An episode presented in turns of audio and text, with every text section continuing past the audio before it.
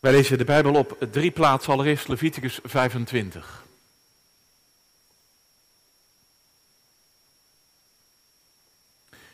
Leviticus 25 vanaf vers 8 tot en met 12 en 39 tot en met 46.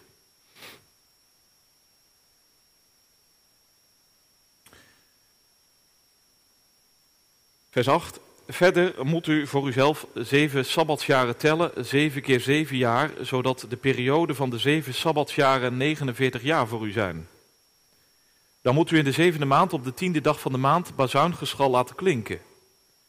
Op de verzoendag moet u de bazuin in heel uw land laten klinken. U moet het vijftigste jaar heiligen en vrijlating in het land uitroepen voor alle bewoners ervan. Het is jubeljaar voor u. Ieder zal terugkeren naar zijn eigen bezit en ieder zal terugkeren naar zijn eigen familie. Elke vijftigste jaar moet jubeljaar voor u zijn. U mag dan niet zaaien, niet oogsten. Wat er na uw laatste oogst nog opkomt en de druiven van uw ongesnoeide wijnstok mag u niet plukken. Want het is jubeljaar. Het moet heilig voor u zijn. U mag van de akker eten wat het uit zichzelf opbrengt.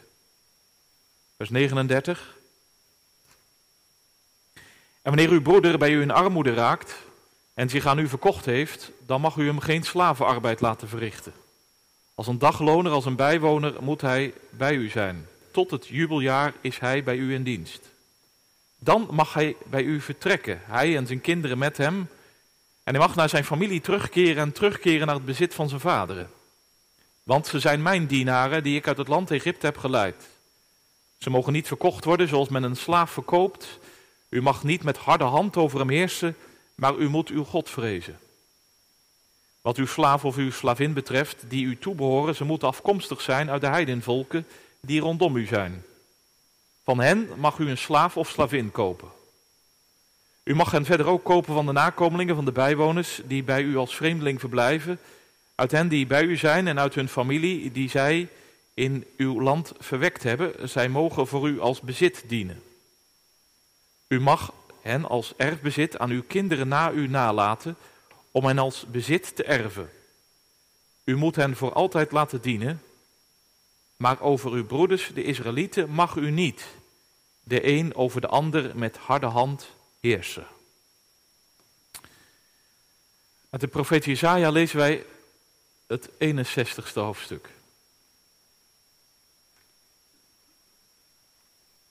Isaiah 61, vers 1 tot en met 3.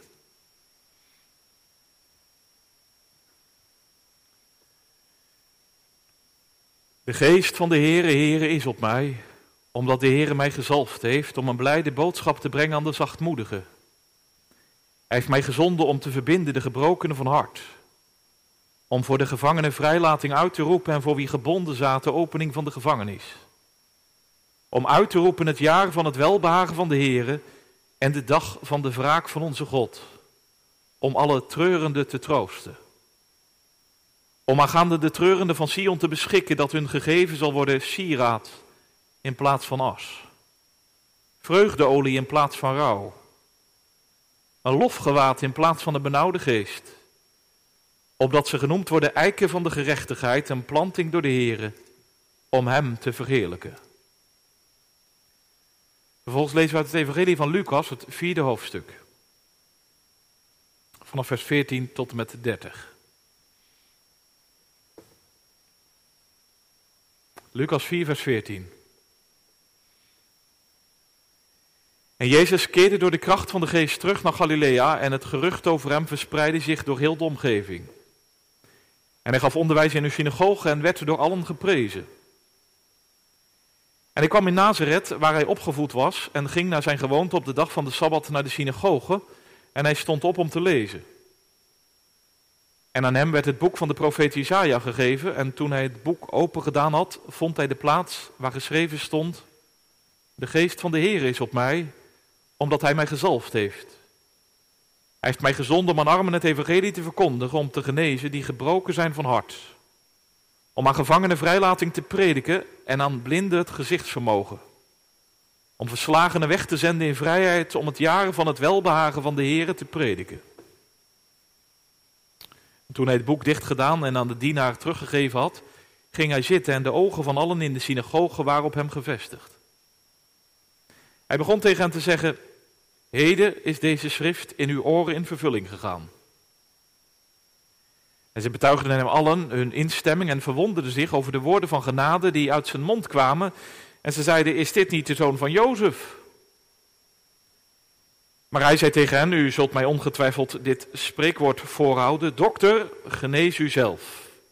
Alles waarvan wij gehoord hebben dat het in Capernaum gebeurd is, doe dat ook hier in uw vaderstad. Hij zei, voorwaar ik zeg u dat geen profeet welgevallig is in zijn vaderstad. Maar ik zeg u naar waarheid, er waren veel weduwen in Israël in de dagen van Elia, toen de hemel drie jaar en zes maanden gesloten was, zodat er grote hongersnood kwam over heel het land. En naar geen van hen werd Elia gezonden, maar wel naar Sarfat, bij Sidon, naar een vrouw, een weduwe. Ook waren er veel melaatsen in Israël in de tijd van de profeet Elisa, en geen van hen werd gereinigd, maar wel Naaman, de Syriër. En allen in de synagoge werden met woede vervuld toen ze dit hoorden. En ze stonden op, dreven hem de stad uit en brachten hem op de top van de berg waarop hun stad gebouwd was, om hem van de steilte af te werpen. Maar hij liep midden tussen hen door en ging weg. Dit is het woord van God. Spits van de preek ligt in vers 21 van Lucas 4. Hij begon tegen hen te zeggen, heden is deze schrift in uw oren in vervulling gegaan. Thema van de preek, religiestress. Religiestress. Hij begon tegen hen te zeggen, heden is deze schrift in uw oren in vervulling gegaan.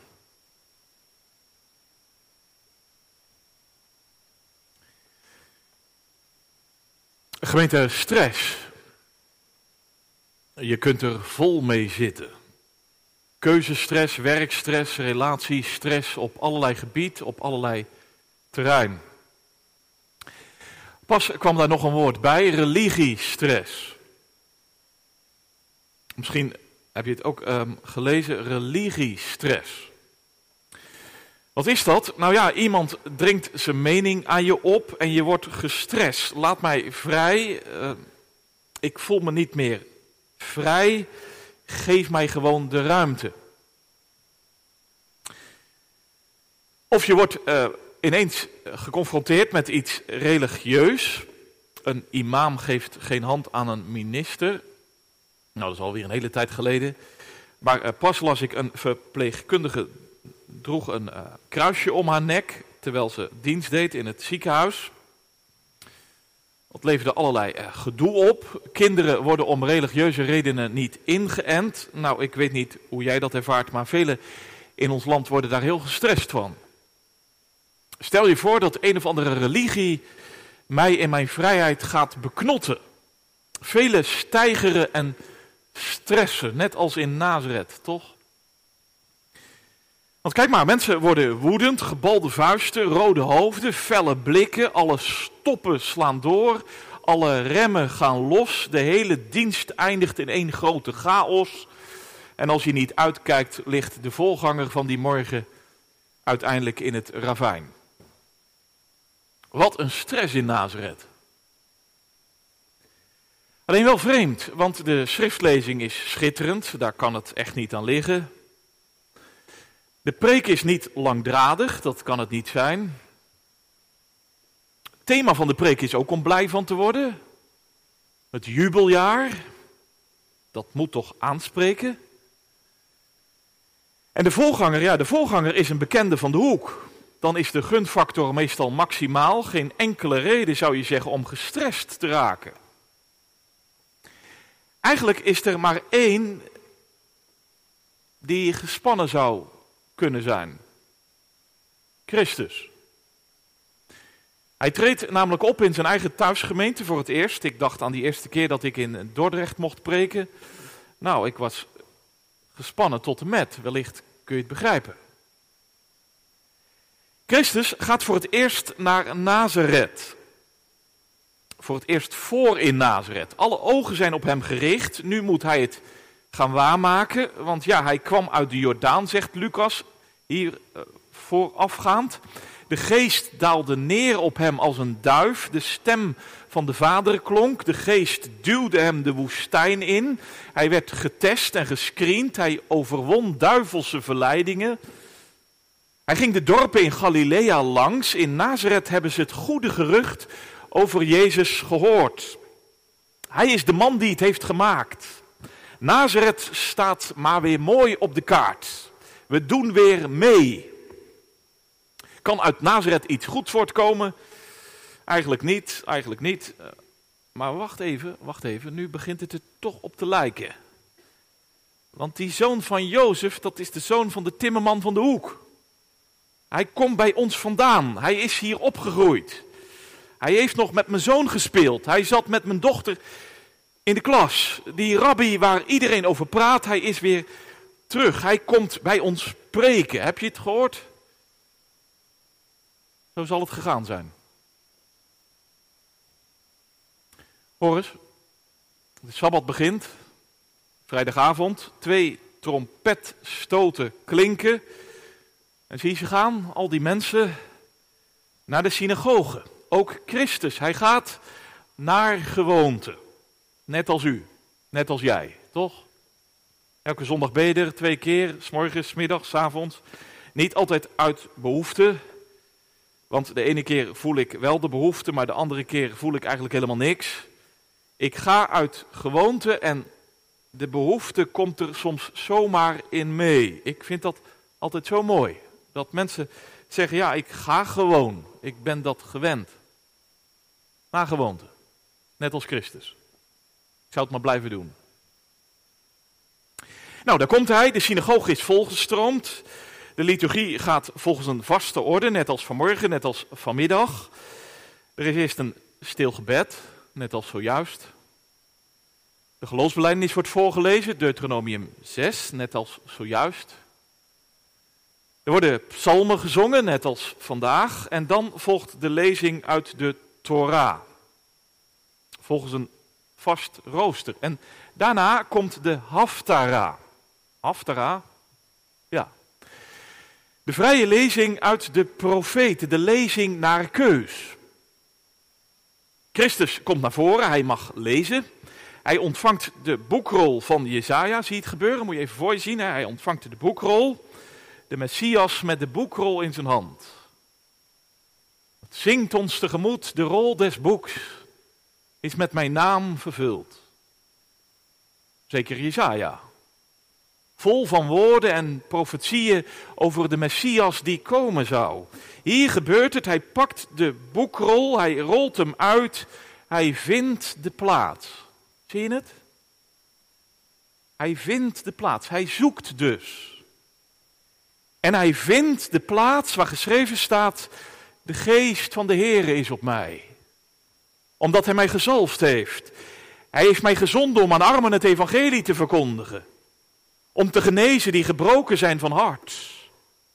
Om aan gevangenen vrijlating te prediken. En aan blinden het gezichtsvermogen. Om verslagenen weg te zenden in vrijheid. Om het jaar van het welbehagen uit te roepen. Dit is het woord van God. Hier eindigt de schriftlezing. Nou, hij rolt de boekrol in één. Hij geeft hem aan de dienaar terug. Hij gaat zitten, zo gaat dat altijd in de synagoge. En dan? Hij zou nu een preek mogen gaan houden. Zittend de mensen onderwijzen, dat is de bedoeling. Maar Jezus lijkt te wachten. Hij lijkt niks te gaan zeggen. Nou, iedereen kijkt hem aan. Hè? Kijk, stel je voor dat ik, eh, ja, kijk je toch die man aan en denk je, ja, komt er nog wat? Kun je begrijpen. Moet toch gepreekt worden? Maar dan zegt Christus, heden is dit woord in uw oren in vervulling gegaan. Dat is de preek van de week. De verkondiging na de Haftara. Nou, de synagoge is vol instemming. Uh, ze blijven niet rustig uh, stilzitten, zoals u vanmiddag. Het gaat er uh, levendig aan toe in de synagoge. Ze stemmen in. Ze zijn verwonderd. Ze horen woorden van genade. Heerlijk. Is mooi, hè, daar in Nazareth. Dat ze zo verwonderd zijn over genadewoorden. Vind je niet? Zijn wij dat ook? Zijn wij dat nog? Dat is natuurlijk een beetje een negatieve vraag. Zijn wij dat nog? Nog? Nou ja, ik bedoel, zijn we verwonderd als woorden van genade klinken? Ook vandaag in Gouda? In Nazareth zijn ze daar echt verwonderd over. Iedereen stemt in, want ja, zo is het. Die woorden uit Jesaja, ze zijn in vervulling gegaan. Heden, nou ja, heden, heden, maar in vervulling gingen ze. Want Jezaja, hij zei tegen de ballingen eeuwen geleden dat er bevrijding zou komen. Dat er verlossing zou komen. Dat er herstel zou komen voor Israël. Dat de tempeldienst toch weer door zou gaan. Dat Jeruzalem toch weer mee zou doen. Dat het jubeljaar weer gevierd zou kunnen worden. En het gebeurt weer. Jubeljaar, één keer in de vijftig jaar. Het is er weer dat de ramshoorn schalt dat gevangenen worden vrijgelaten, dat dienstknechten weer naar huis mogen, dat bezittingen eerlijk worden verdeeld, dat Gods recht zichtbaar wordt. Mooi hè, mooi dat Jezus dat juist nu leest. Om het jaar van het welbehagen uit te roepen.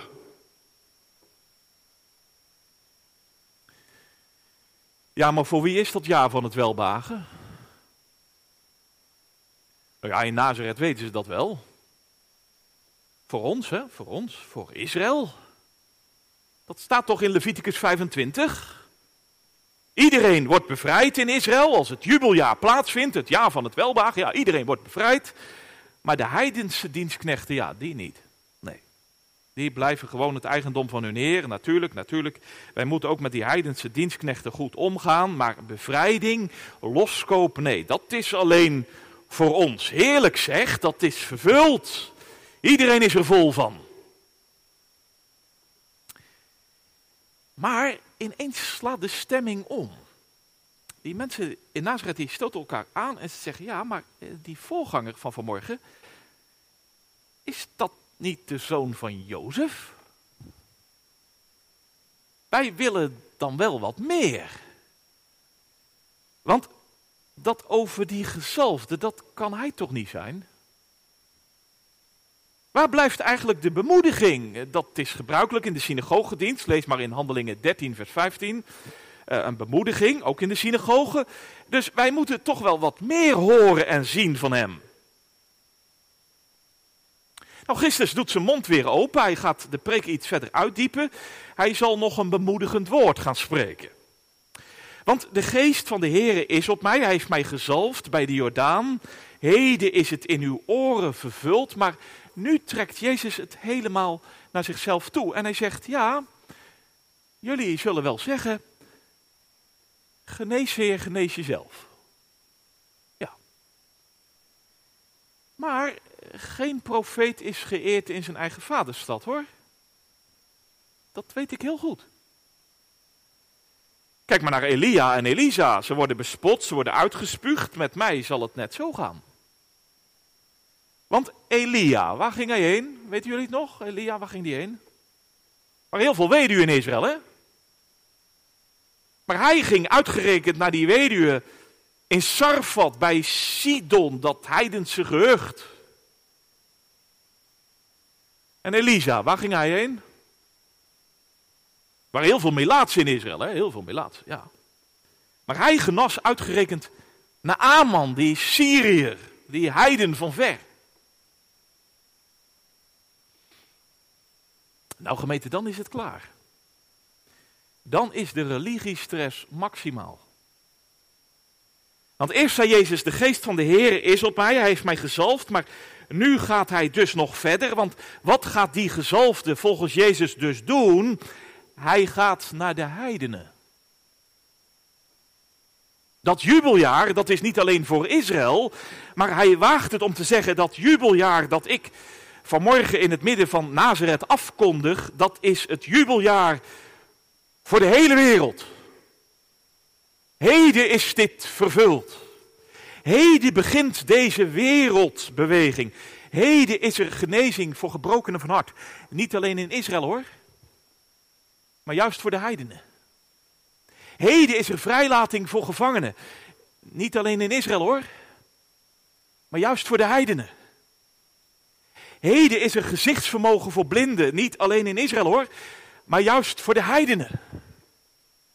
Heden is er vrijlating voor verslagenen. Niet alleen in Israël hoor, maar juist voor de heidenen. Nou, dat doet de deur dicht. Dat nota bene die zoon van Jozef dit durft te zeggen. Kijk, dat hij de gezalfd is, daar kun je al vraagtekens bij zetten. Maar als hij dat nou eens in Nazareth zou bewijzen. Als hij dat nou eens even zou laten zien en zou uitleggen. Ja, dan zouden we erover na kunnen denken. Maar dat hij zojuist hier durft te zeggen: Ik ben gezalfd om aan de heidenen het wereldjubeljaar af te kondigen. Nee. Dan ga je echt over alle grenzen. Dan vraag je gewoon om problemen. Ineens stijgt de religiestress naar een toppunt. Wat is dit voor een onreine geest? Wat is dit voor een duivels gebeuren? Die, die zoon van Jozef, hij gaat gewoon over alle grenzen heen. Die jongen van de timmerman, we hadden er zoveel van verwacht. Maar wat valt dat tegen, zeg? Die zoon van Jozef, die zegt gewoon, ik ben de gezalfde. En hij voegt in de bemoediging eraan toe, voor de heidenen. Hij beledigt ons. Hij schoffeert ons. Hij lastert God. De deuren van de synagoge vliegen open. De volganger wordt naar buiten gesleept. De top van de berg op. De stelte af. De afgrond in. Daar horen onreine geesten en demonische figuren. Het gebeuren? Snap je deze stress? Want ik heb intussen al heel wat keren de naam Christus laten vallen. Maar u bleef gewoon rustig zitten. Ja. Maar zeg eens, ben je vanmiddag verwonderd over die woorden van genade? Neem je het aan? Heb je het nodig? Ik zeg, ja, dat heb ik zo nodig, man. Vrijlating, heling, bevrijding. Want dat heden van toen, dat gaat door tot vandaag. Dat klinkt ook vanmiddag. Heden is dit ook in uw, in jouw oren vervuld. Ik bedoel dat er een Christus is voor armen. Voor gebeukte mensen. Voor geschonden mensen. Voor gebonden mensen. Ja, zeg je misschien, mooi. Maar ben ik dan gebonden? Waar zou ik dan aan gebonden zijn? Trouwens, om nu te zeggen, heden is dit ook in uw oren vervuld, dat gaat mij wel een beetje ver. Oh ja? Nou, Christus kwam toch ook naar Nederland? Hij kwam zelfs in Gouda. In Gouda? Toch? Willy Brod, hè, die kwam in een bootje uit Engeland naar Nederland, 7e eeuw, hij kwam.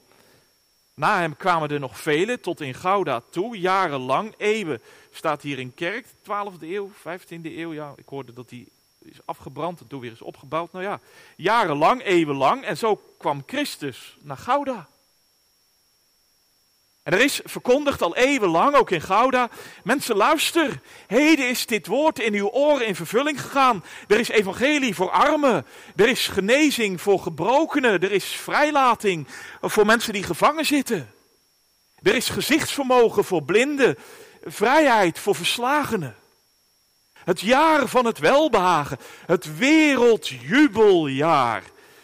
Door die ene, de zoon van Jozef, gezalfd door de Vader met de Geest. Dat heden van toen, dat duurt al eeuwen. Dat heden van toen, dat gaat door tot vandaag, tot vanavond in Gouda. En vergis je niet, velen betuigden hun instemming, toch? Velen in steden en dorpen van ons land, ze waren zo verwonderd. Oh, woorden van genade. Ze lieten zich meenemen en inwinnen door deze boodschap. Ze ontdekten het is heden van genade en ze kwamen onder de verkondiging van het woord als een arme, als een gebrokene, als een gevangene, als een blinde, als een verslagene tot Christus de Messias. Ze lieten zich bevrijden onder de verkondiging van het woord. Ze hadden zelf eigenlijk geen been meer om op te staan.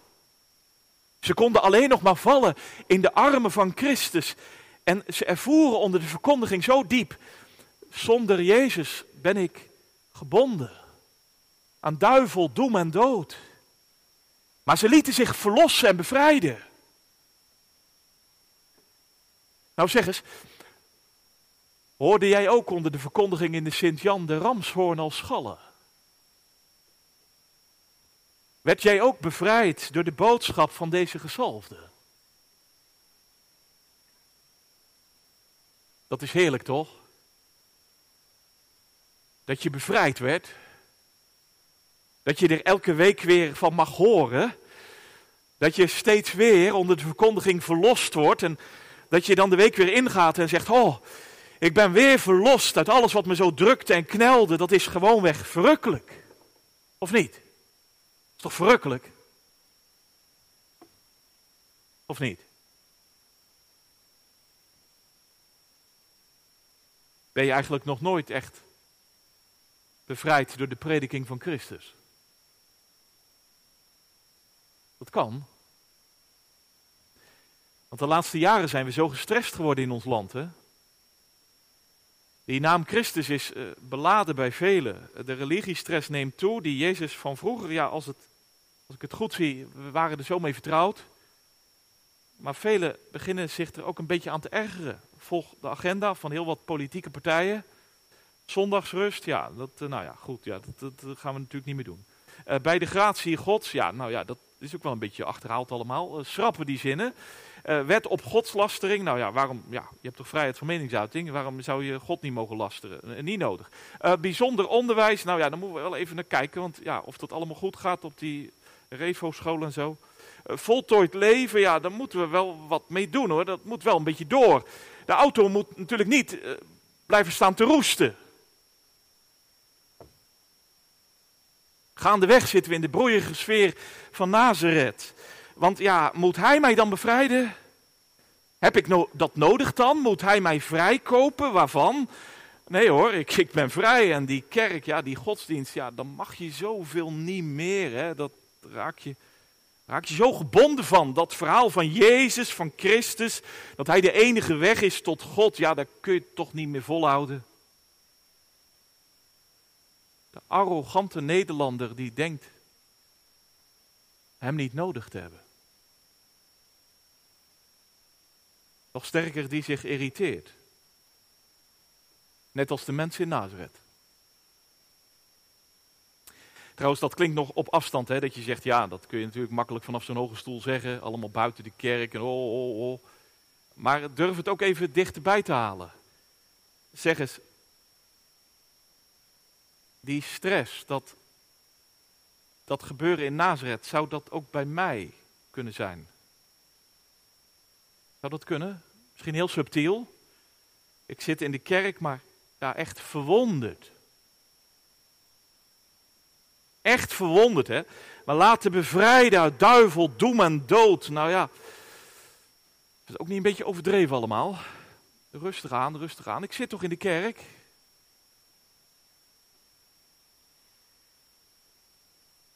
Zit die ergernis van Nazareth ook niet in mij?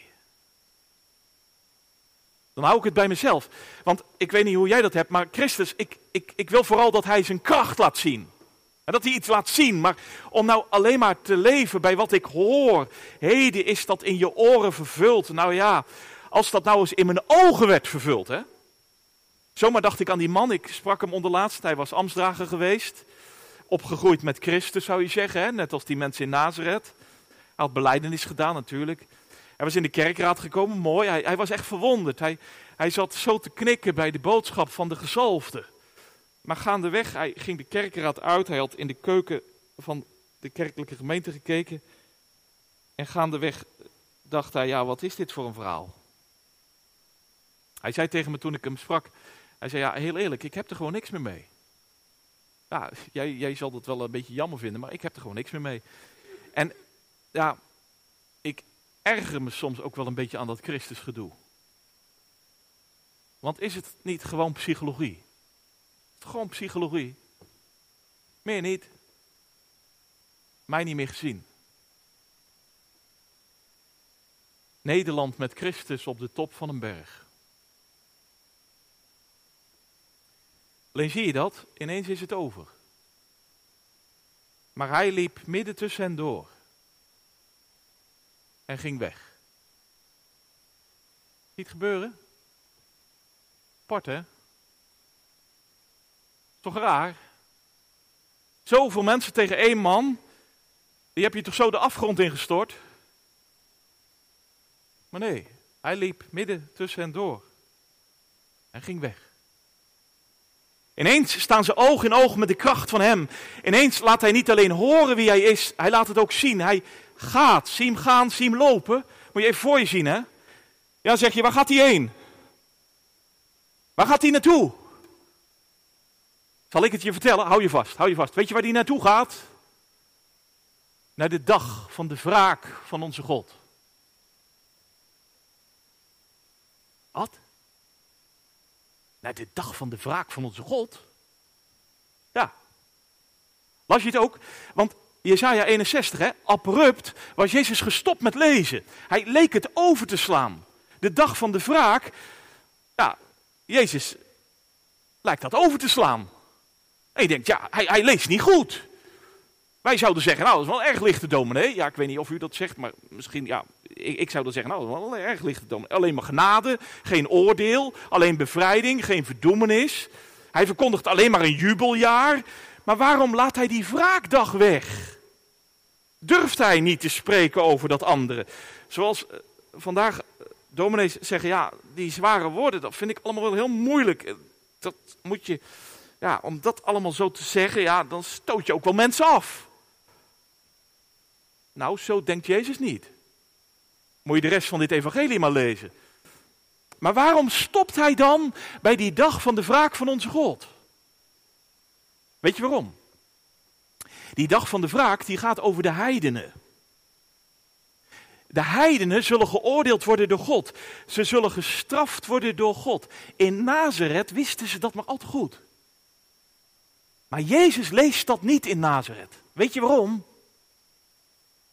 Dat is zo bijzonder. De geest drijft Jezus naar Jeruzalem om zelf het oordeel te gaan dragen. Zo diep, zo groot. Jezus gaat onderweg naar de dag van de wraak.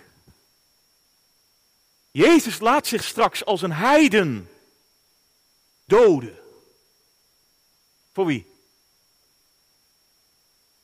Voor heidenen uit Gouda. Voor elke Jood en heiden die ook vanmiddag voor het eerst of opnieuw komt met zijn armoe, vlucht met zijn blindheid, gaat met zijn gevangenschap, komt met zijn gebrokenheid bij Jezus. De gezalfde, die ook vanmiddag midden in Gouda het wereldjubeljaar afkondigt. Voor zulke mensen draagt hij vanmiddag het oordeel weg. Voor zulke mensen gaat Jezus hangen. Hij doet het voor hen. Gemeente zeg eens, wat een ruimte hè? Vind je niet? En wat is het verrukkelijk als je daarvan leeft. Toch? Toch gewoon verrukkelijk. Als je hier zit en dat je zegt, ja, Die Jezus, hij kocht ook mij vrij. Hij is mijn broeder en mijn bruidegom. Hij is mijn vriend en mijn redder. Hij heeft me opgeraapt en hij neemt me mee naar het koninkrijk dat komt. Maar ja, de andere kant is ook waar. Arrogante mensen in Nazareth en in Nederland gaat hij voorbij. Of ze nou vroom of vrolijk Jezus wegzetten. Zulke lieden laat hij gaan. Een ontstellende werkelijkheid. Daar praat ik vanmiddag niet gladjes overheen, want dan zou ik gewoon geen knip voor de neus waard zijn. En daarom eindig ik de preek niet met een happy end. Maar ik hoop zo dat je op de bank waar je zit, dat je tot geloof komt of nog dieper gelooft in Jezus. Dat je op de bank waar je zit Jezus zo lief krijgt of nog dieper en nog vaster in liefde aan Jezus vanmiddag verbonden raakt. Want weet je waar ik zo onthutst van was? Christus liep midden tussen hen door en ging weg. Maar ze laten hem allemaal gaan. Dat vond ik zo heftig. Snap je dat? Vond ik zo heftig. Er is er niet één in Nazareth die Jezus achteraan gaat, die erachteraan rent en zegt, maar Christus, ik kan niet zonder u. Zoon van Jozef, u bent toch de Messias. Ik, ik moet het gewoon van u hebben, anders blijf ik blind, anders kom ik om in mijn armoe. Anders blijf ik verstrikt in alles waar ik zo aan gebonden zit. Niet één. De gezalfde, gaat alleen het dorp uit, de weg uit. Gemeente, ziet u hem vanmiddag gaan? Jongelui, zien jullie hem lopen? Want deze Jezus gaat ook vandaag door het midden van de Sint-Jans gemeente heen. Dat geloof ik zo vast. Dat we elkaar hier niet een beetje religieus aan het vermaken zijn, maar dat waar het woord open gaat, Jezus in ons midden is. En midden tussen ons doorgaat en onder ons wandelt. In dit woord loopt Jezus vandaag aan je voorbij. Kijk met je oren. Want hij loopt in dit woord aan ons allen voorbij. Zeg dan eens eerlijk. Laat je hem gaan? Of grijp je je vanmiddag aan deze Jezus vast? Gemeente van Gouda. Je laat deze Christus toch niet alleen weggaan.